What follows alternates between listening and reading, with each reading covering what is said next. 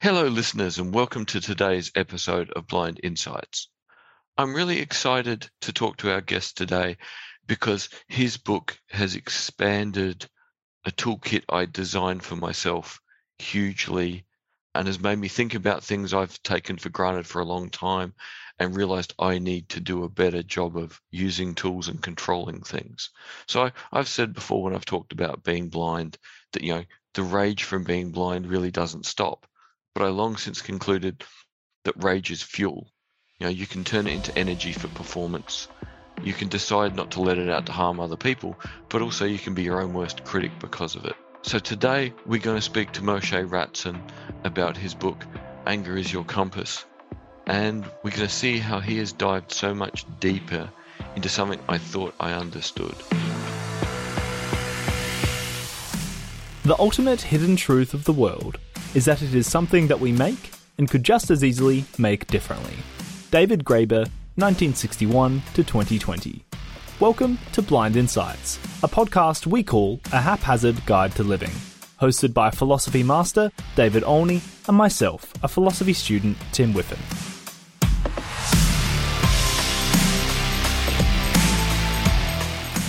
Hello, listeners. Tim's not going to be with us today because unfortunately he has a conventional day job and our guest is in New York, so our time difference is kind of wacky.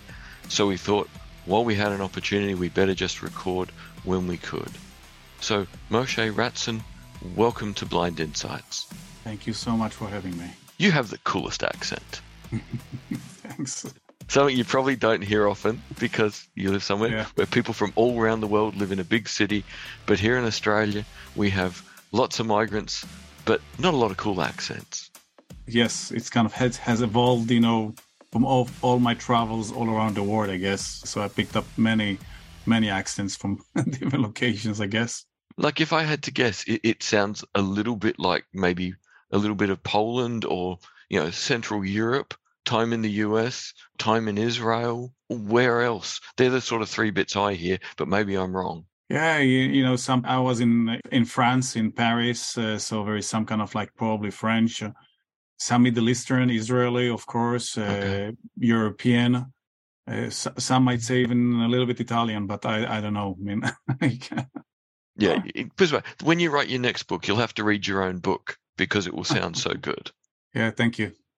So I suppose the logical place to start is I worked out how to deal with anger out of necessity being blind. Was it in life that you realized you wanted to understand this, or as a professional, you know, once you became a psychotherapist, that you realized understanding anger was so important? Where did you start your journey of wanting to understand this and, and help people deal with it better? So this is a great question. I mean, uh, I must say that I, I got to to know about that subject only because after becoming like a professional psychotherapist, I got my license and I connected with a group of therapists that, uh, for whatever reason, uh, as a emergent family therapist, I mean, they all said, you know what, there is a big field that we have a lot of clients. Uh, it's it's about anger management. I said, okay, you know what, let let me let me go and and and do that uh, for you know but as i uh, really dived in tried to learn about the subject uh, i saw that this domain uh, was was so large i mean uh, and and you know obviously as a therapist i mean you always struggle with emotions how to deal with uncomfortable emotions. But the the issue of anger it's it's it's it's really unique. It's it's so powerful. It has this energy that it's so hard to tame. And you know through my work i mean i um, i started to develop this kind of concept helping people in a relationship as as a therapist uh, and and i realized that if you can deal with anger you can deal with any other uh, uncomfortable emotions, even small ones like annoyances, displeasure, frustration, uh, sadness, uh, pain, hurt, so on and so forth. And to be honest, uh, with time, I, I also realized I tried to analyze myself and um, that I dealt with with the anger itself. Yeah. Mm, yeah. Uh, my my mom was angry, and uh, I know I remember when I when I experienced that, I said to myself, I would never be angry. I wanted to be the coolest, the calm, and and but you can imagine what's happened next. So next, surprisingly, when you get married and uh, having a kids, you start to realize that no, it's there, it's there, and and you have to face it. You have to deal with it. And yeah. uh, if if I knew then what I know now, I, I would I, I would really deal with that differently. And so a lot of the elements that I try to provide in that uh, book is also what I went through that try to uh, deal with that and to manage to own it uh, and and basically help others as well in in in ultimately to become uh, to become happy. Yeah, uh, listeners, as Moshe was talking, I was sitting here grinning like the Cheshire cat, going, Yeah, I remember the phase where you think, I'm not going to let this out and be a problem. I'm going to learn to be the coolest, calmest person I can be. And you try that for a while and you conclude, That was an utter disaster. Because you discover that bottling anger up doesn't work.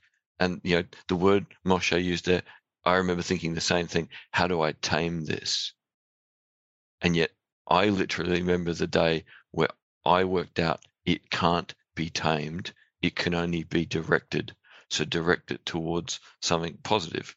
And it was the 28th of August, 1998. even know the hmm. day. Mm. I call mm. it Brain Snap Day.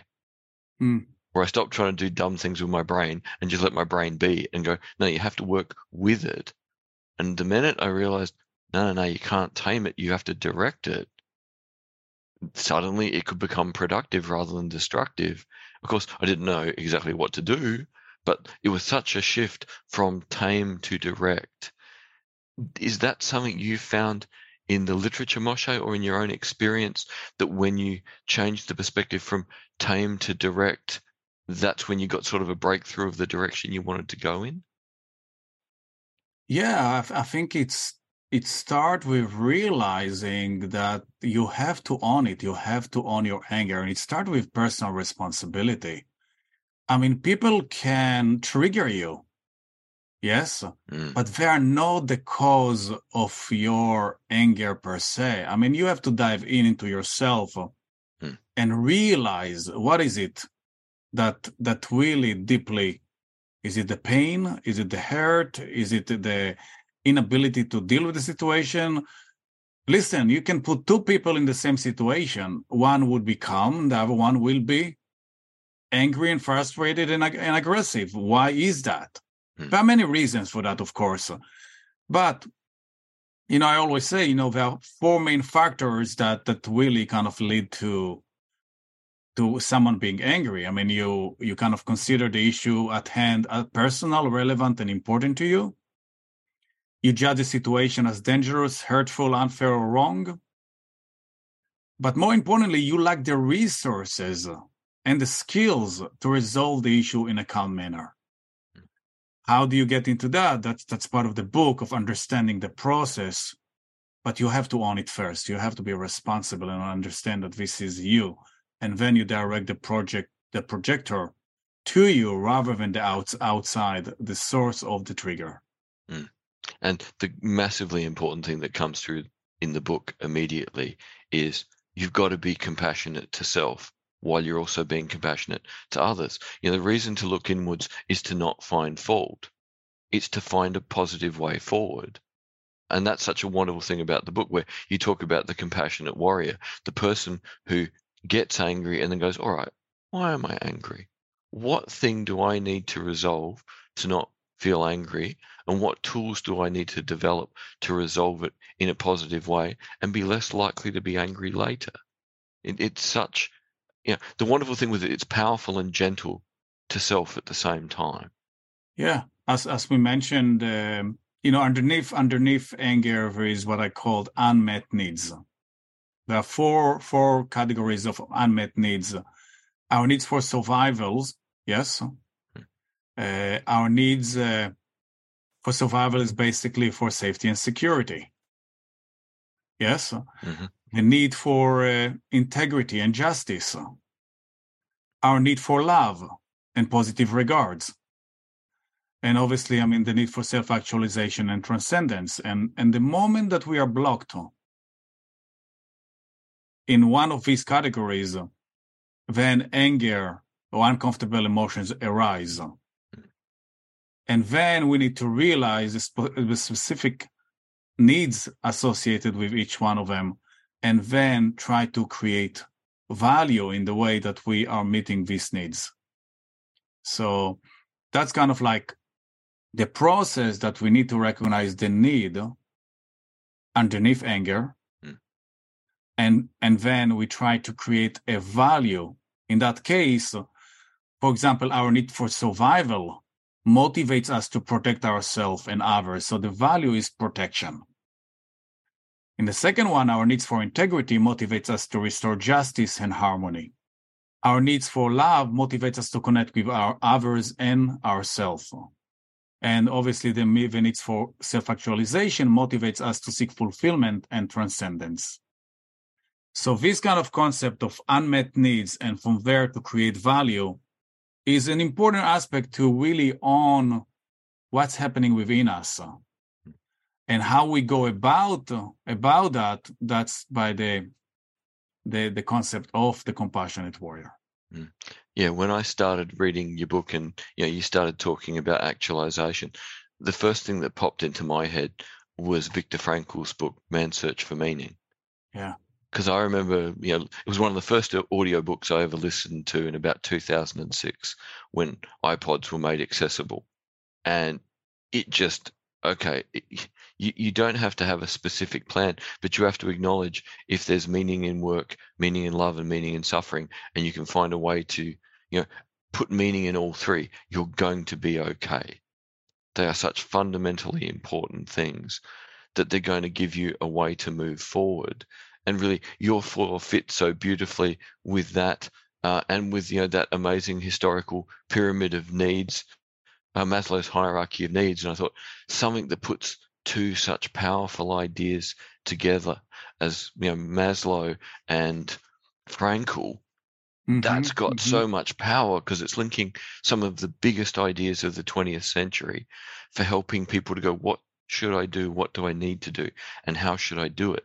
Were you aware as you were working on the book how many things you were bringing together, or would you just sit there and write and go, hang on, I need to to show where this comes from? oh wow i need this author and then the next bit i need this author or did you have a really clear sense as you were writing that you were you were building on all these amazing foundations and just adding the next layer of stone in the amazing building of understanding this uh, you know what? Uh, this is this is again. It's it's a powerful question. I have to tell you that when I started writing, and I, I didn't think it's going to be a book. I mean, I just wrote kind of like you know some kind of tools. Mm and little by little I, I, love learn i love digesting you know ideas and breaking from different modalities and and and concept i love philosophy uh, neurology psychology and and um, you know there is so much uh, literature and i you know i try to i didn't invent something new i think i try to bring it integrated different kind of uh, concepts mm. to a framework that i think is is is, is unique and and and little by little, uh, and I, I, I really got the help of my own clients, got got help of my editor, and little by little developed uh, you know the concept. So it took a long time, but uh, to to do that, and it's it's it's it's it's even today it's not the end. no, it's just the current version until you integrate something else in. And, you know, it's a wonderful example of sort of a Hegelian synthesis there was all this literature on anger, and some of it said, no, just control it. Well, that doesn't work. Other bits of it said, no, you know, direct it towards these positive aims. Well, how?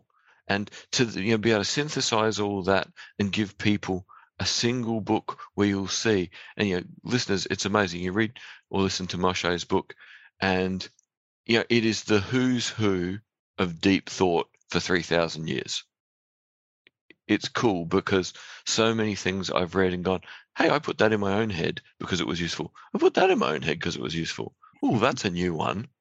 And when you get that chance to both feel that something is familiar, but also new, in that it's shortcutting the path of putting all these pieces together. Again, if I talk about Brain Snap Day, where I worked out I couldn't tame anger, but instead had to direct it directed, was, you know, August 1998.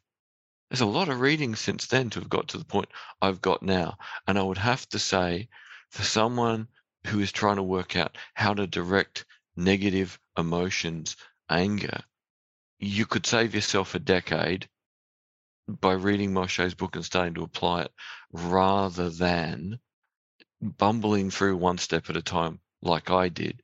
And for me in particular, one of the most important thing Moshe brought up is you can start getting used to directing anger because you know you can turn it into a way to power forward and achieve those positive things.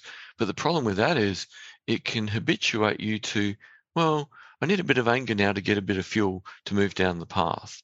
So, Moshe, for my sake in particular, I'd love you to elaborate a little bit on you know that risk of anger can become your default for moving forward.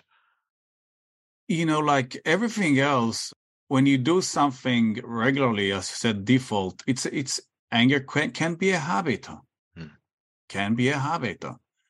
Now, uh, that's why we required uh, to be more mindful, to understand, to open our eyes. And because habit could be good and habit can be bad. So how can we judge the habit? Yes. Mm. We need to see the, the, the benefits or the value of that habit. If you if you think that the habit serve you, I mean you're not gonna change. But if it damages you and you see that you do the same thing again and again, but you still suffer or you hurt other people or it, does, it doesn't serve you well, it's time to change. Mm. And then, then you have to stop and realize that, okay, what do I need to do? But first, you have to, again, own it, realize that you are doing it, and then then you know direct it to create some kind of value for yourself uh, and you need to really pay attention to that mm like for me in your writing, the fact that you included integrity in your list of four things, you know, survival, integrity, love, and actualization. You know, integrity to me struck me as such a powerful one because one of the things, you know, I often used to teach undergraduates when I was teaching security courses and, you know, talk about to elite soldiers when I was training them was the growing literature on moral injury. And you know, when Nancy Sherman started writing about moral injury, you know, the beginning of the understanding was there. I don't know how many authors have taken it further, but you know, so much of the problem of moral injury is you know your sense of integrity has you know been hit with a hammer or corroded or damaged, and finding a productive way to get your integrity back is such a powerful thing because in so many cases we are physically safe most of the time in our lives. In so many cases in our life, you know, we have a rough idea that we'd like to grow and become something more than we are. But day to day, I think it's integrity and love are the two of the four that I think probably most people encounter most often. That sense of if I'm going to be in a foul mood, how am I going to connect with people I care about or connect with new people? And if my anger is actually a threat to my own integrity, then I'm going to be even less good to deal with threats to my integrity in the world. And in a world which is less and less personal, integrity and love are so challenged on a daily basis. Yeah, and and integrity and love are very much close to one another. Yeah, uh, uh, you're right. And um, again, I think what is important also to see, you know, I took integrity also to to another level, ju- beyond just what they call justice. It's a sense of wholeness, wholeness or um, kind of like almost like looking at things from very holistic perspective even for example if you think about your you have a particular standard that work need to be done in a, in a, in a particular way that's a particular integrity that is there yes how do you think you know uh, the world should be a, a relation should be yourself as a, as a person how should you conduct yourself yes whatever standards you have in your mind your ideal that's some kind some kind of like level of integrity Mm. So we need to question that. And how can we uh, reach that level?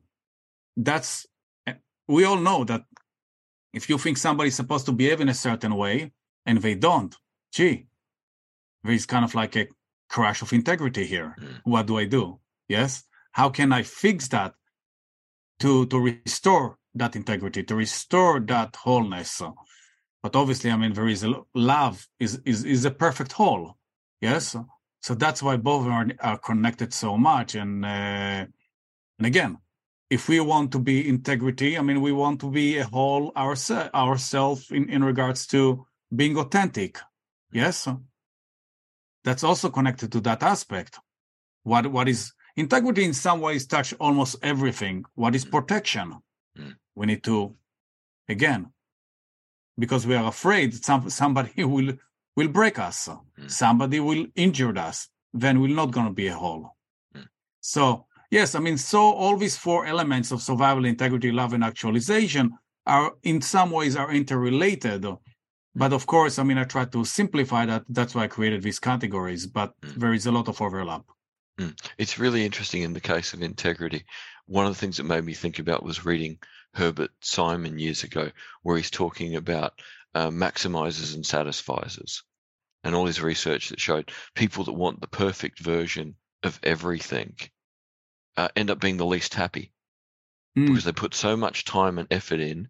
And in the end, they've built up such a perfect ideal, they just can't possibly achieve it. And I certainly know in my case, one of the ways I learned to be more compassionate to self was going, right, in this situation, this thing I'm about to do, where's the quality bar?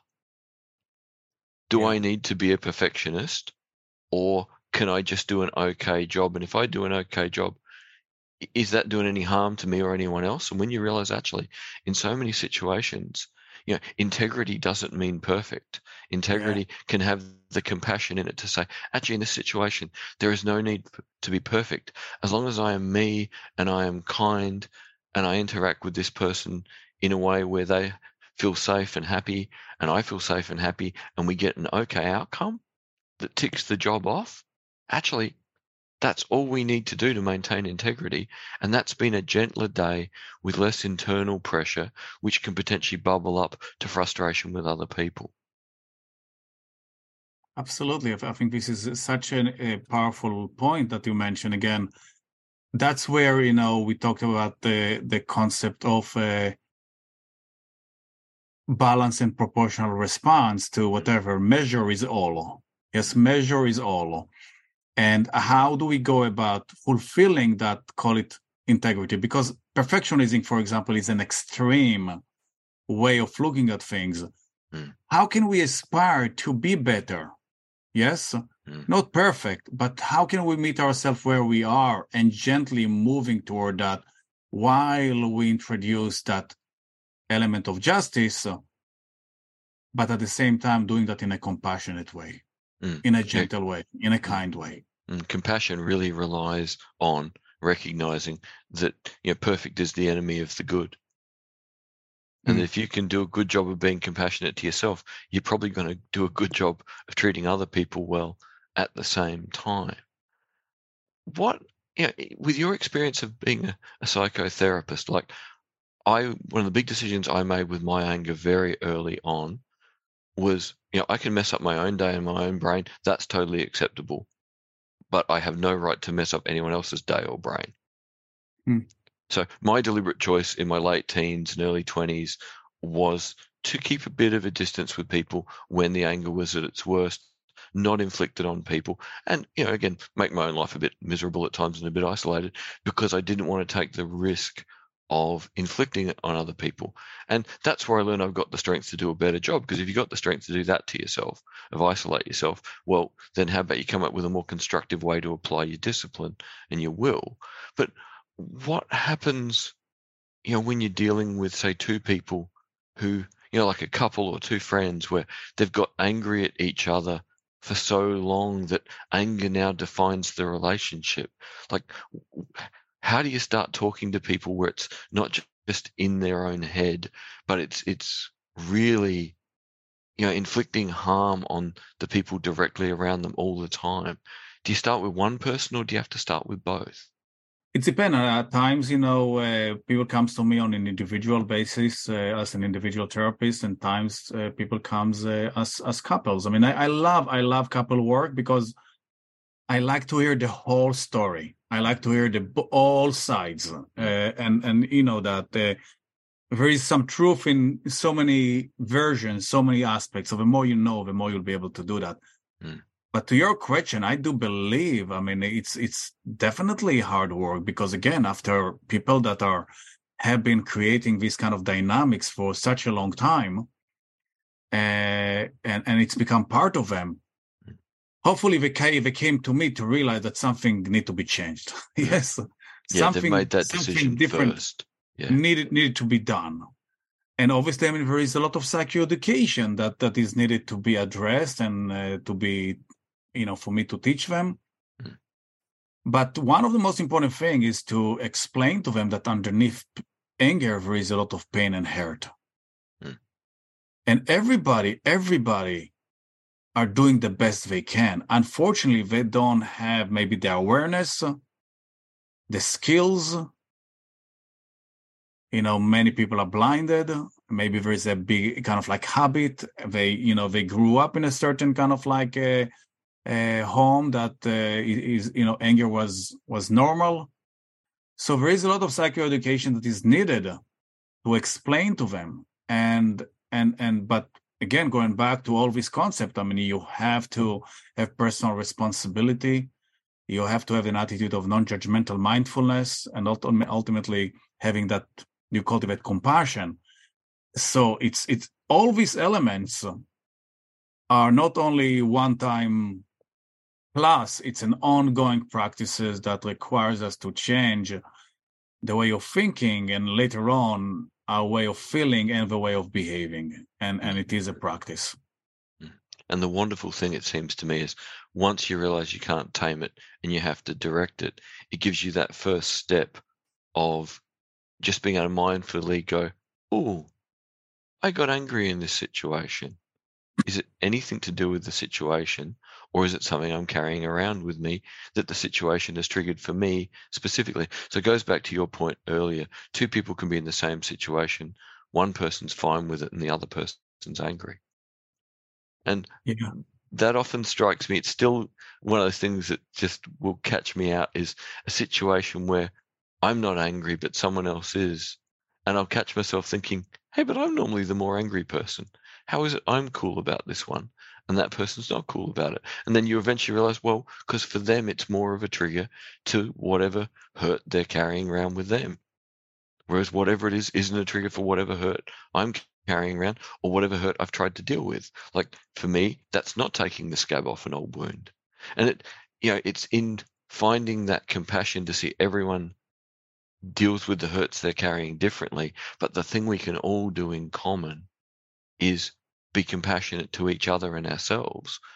And again, the choice of words, you know, in your book, being a compassionate warrior, that paradox of those two words, you know, that the warrior goes out to achieve those four positive things, but they have to use compassion to be an, an effective warrior. It's such a lovely paradox that to be effective to be successful in looking after ourselves and others, you know, we've got to combine being, you know, compassionate and being a warrior. It sort of reminds me of Eric Greitens' book that he wrote um, when he retired from being a Navy SEAL, The Heart and the Fist, where he made the argument of courage and compassion have to exist together because either of them on their own don't get the job done as well as they can together. Yeah, yeah, and I think um, to, to me the being becoming the compassionate where i mean i mean i always say you know there are four questions that we answer. It's like who? Which is where ultimately you want to be the best version of yourself yes? You want to to be the innate wise individual. You have to understand that this compassionate warrior always lives within you. Unfortunately we don't have access to that but it's there. Mm. and we need to practice ourselves to really being able to access that. And and why? Because it's make yourself better and making the world better, not only yourself and our and the world. And basically, how do you do that? You do that, you do the right thing, yes, mm-hmm. based on courage, integrity, and compassion. And for me, the compassionate warrior using uses anger to invoke wisdom and then use wisdom to transform anger to create value for the universe, mm. which is also including you. Mm. So he's using again, he's using anger as a force for good, and and really utilizing the wisdom that exists within anger to propel himself and others to be in a better place. Mm. Yeah, and the lovely thing is, you in a sense become, you know, a macrocosm, even though you're only the one person. By taking the step back, by going, all right, why am I feeling this? What does it relate to? What can I do that's positive? How can I, you know, reduce the the impetus for anger or negative emotion? And if I can't, well, at the moment, I can at least think about how to get a more constructive outcome. So the constant thing of you're one person, but you're a person living in the world and you can always have a positive effect uh, becomes such a rewarding cycle. The bigger your positive effect, well, you get more reasons, you know, to manage anger and negative emotion better. Um, something I, I thought about reading the book, and I think you hinted it a couple of times, but I've always suspected if people sort of bottle up anger too long and don't find a way to direct it, that there's a risk they go down the path of anxiety or depression because anger is an impetus for action. So if you don't take the action, some other negative emotion is going to come in. Either anxiety about am I going to explode? Is it going to get worse? Or the depression of why can't I bring about change? Is there much literature on sort of the link between negative emotions and how they feed each other? Or is that a new area that you might work on next? Or you know, where does the world sit on understanding those kind of links?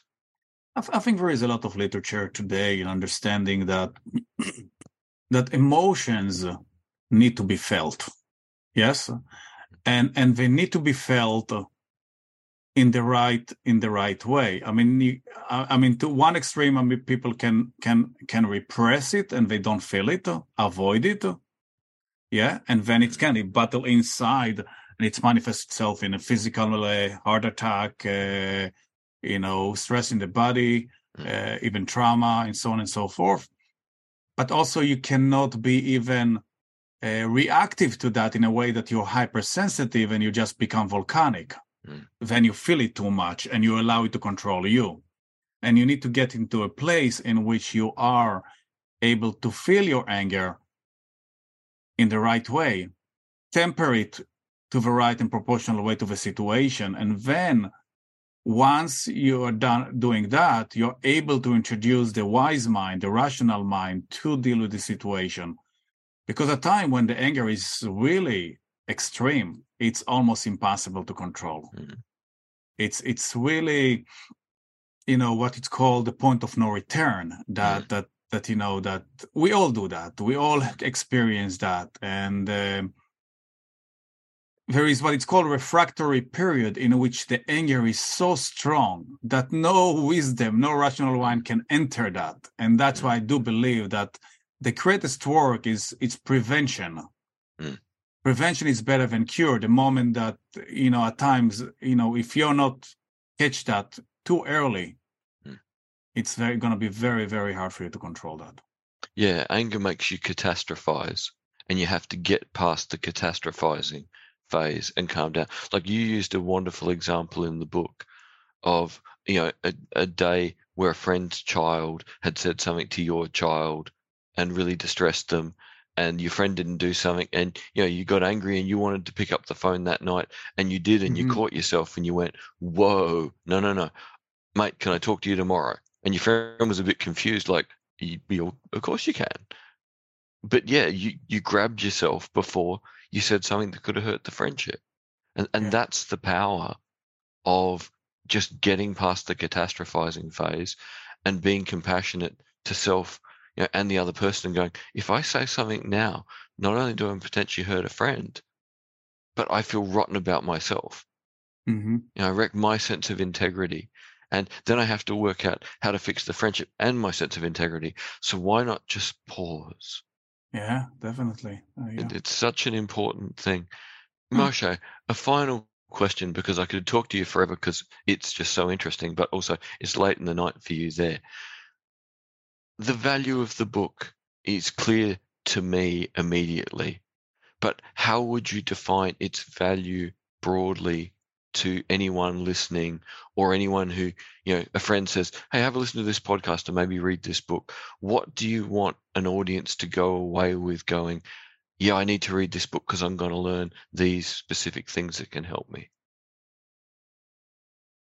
Yeah, I mean, uh, thank you for asking that. Uh, the you know for me i mean this book even though it talks about anger it's it's more it's beyond that anger in itself. Uh, it is about uncomfortable emotions. It's ultimately it's about uh, creating peace personal growth and harmony within each and every one of us. Uh, is is our ability what i called to create emotional liberation really using the, the emotions as a force to really grow and liberate ourselves. So rather than being controlled by the emotions, using them as a force for love, for integrity, for happiness. And that is a really good reason to read a book. Moshe Ratson, thank you very much for your time today. I wish you all the success possible with your book and please let me know when you write another book because you write excellent books. Thank you so much. I do appreciate that. You're a terrific interviewer. Thank you very much. Thank you, listeners, and I will talk to you again soon. Thank you for listening to Blind Insights. If the ideas of this episode have inspired you, please consider subscribing and sharing with your friends. Do them a favour so we can make a better informed and connected world. Thank you to Solstice Podcasting for use of their studio. If you're interested in making your own podcast, find out more at solsticepodcasting.com.au.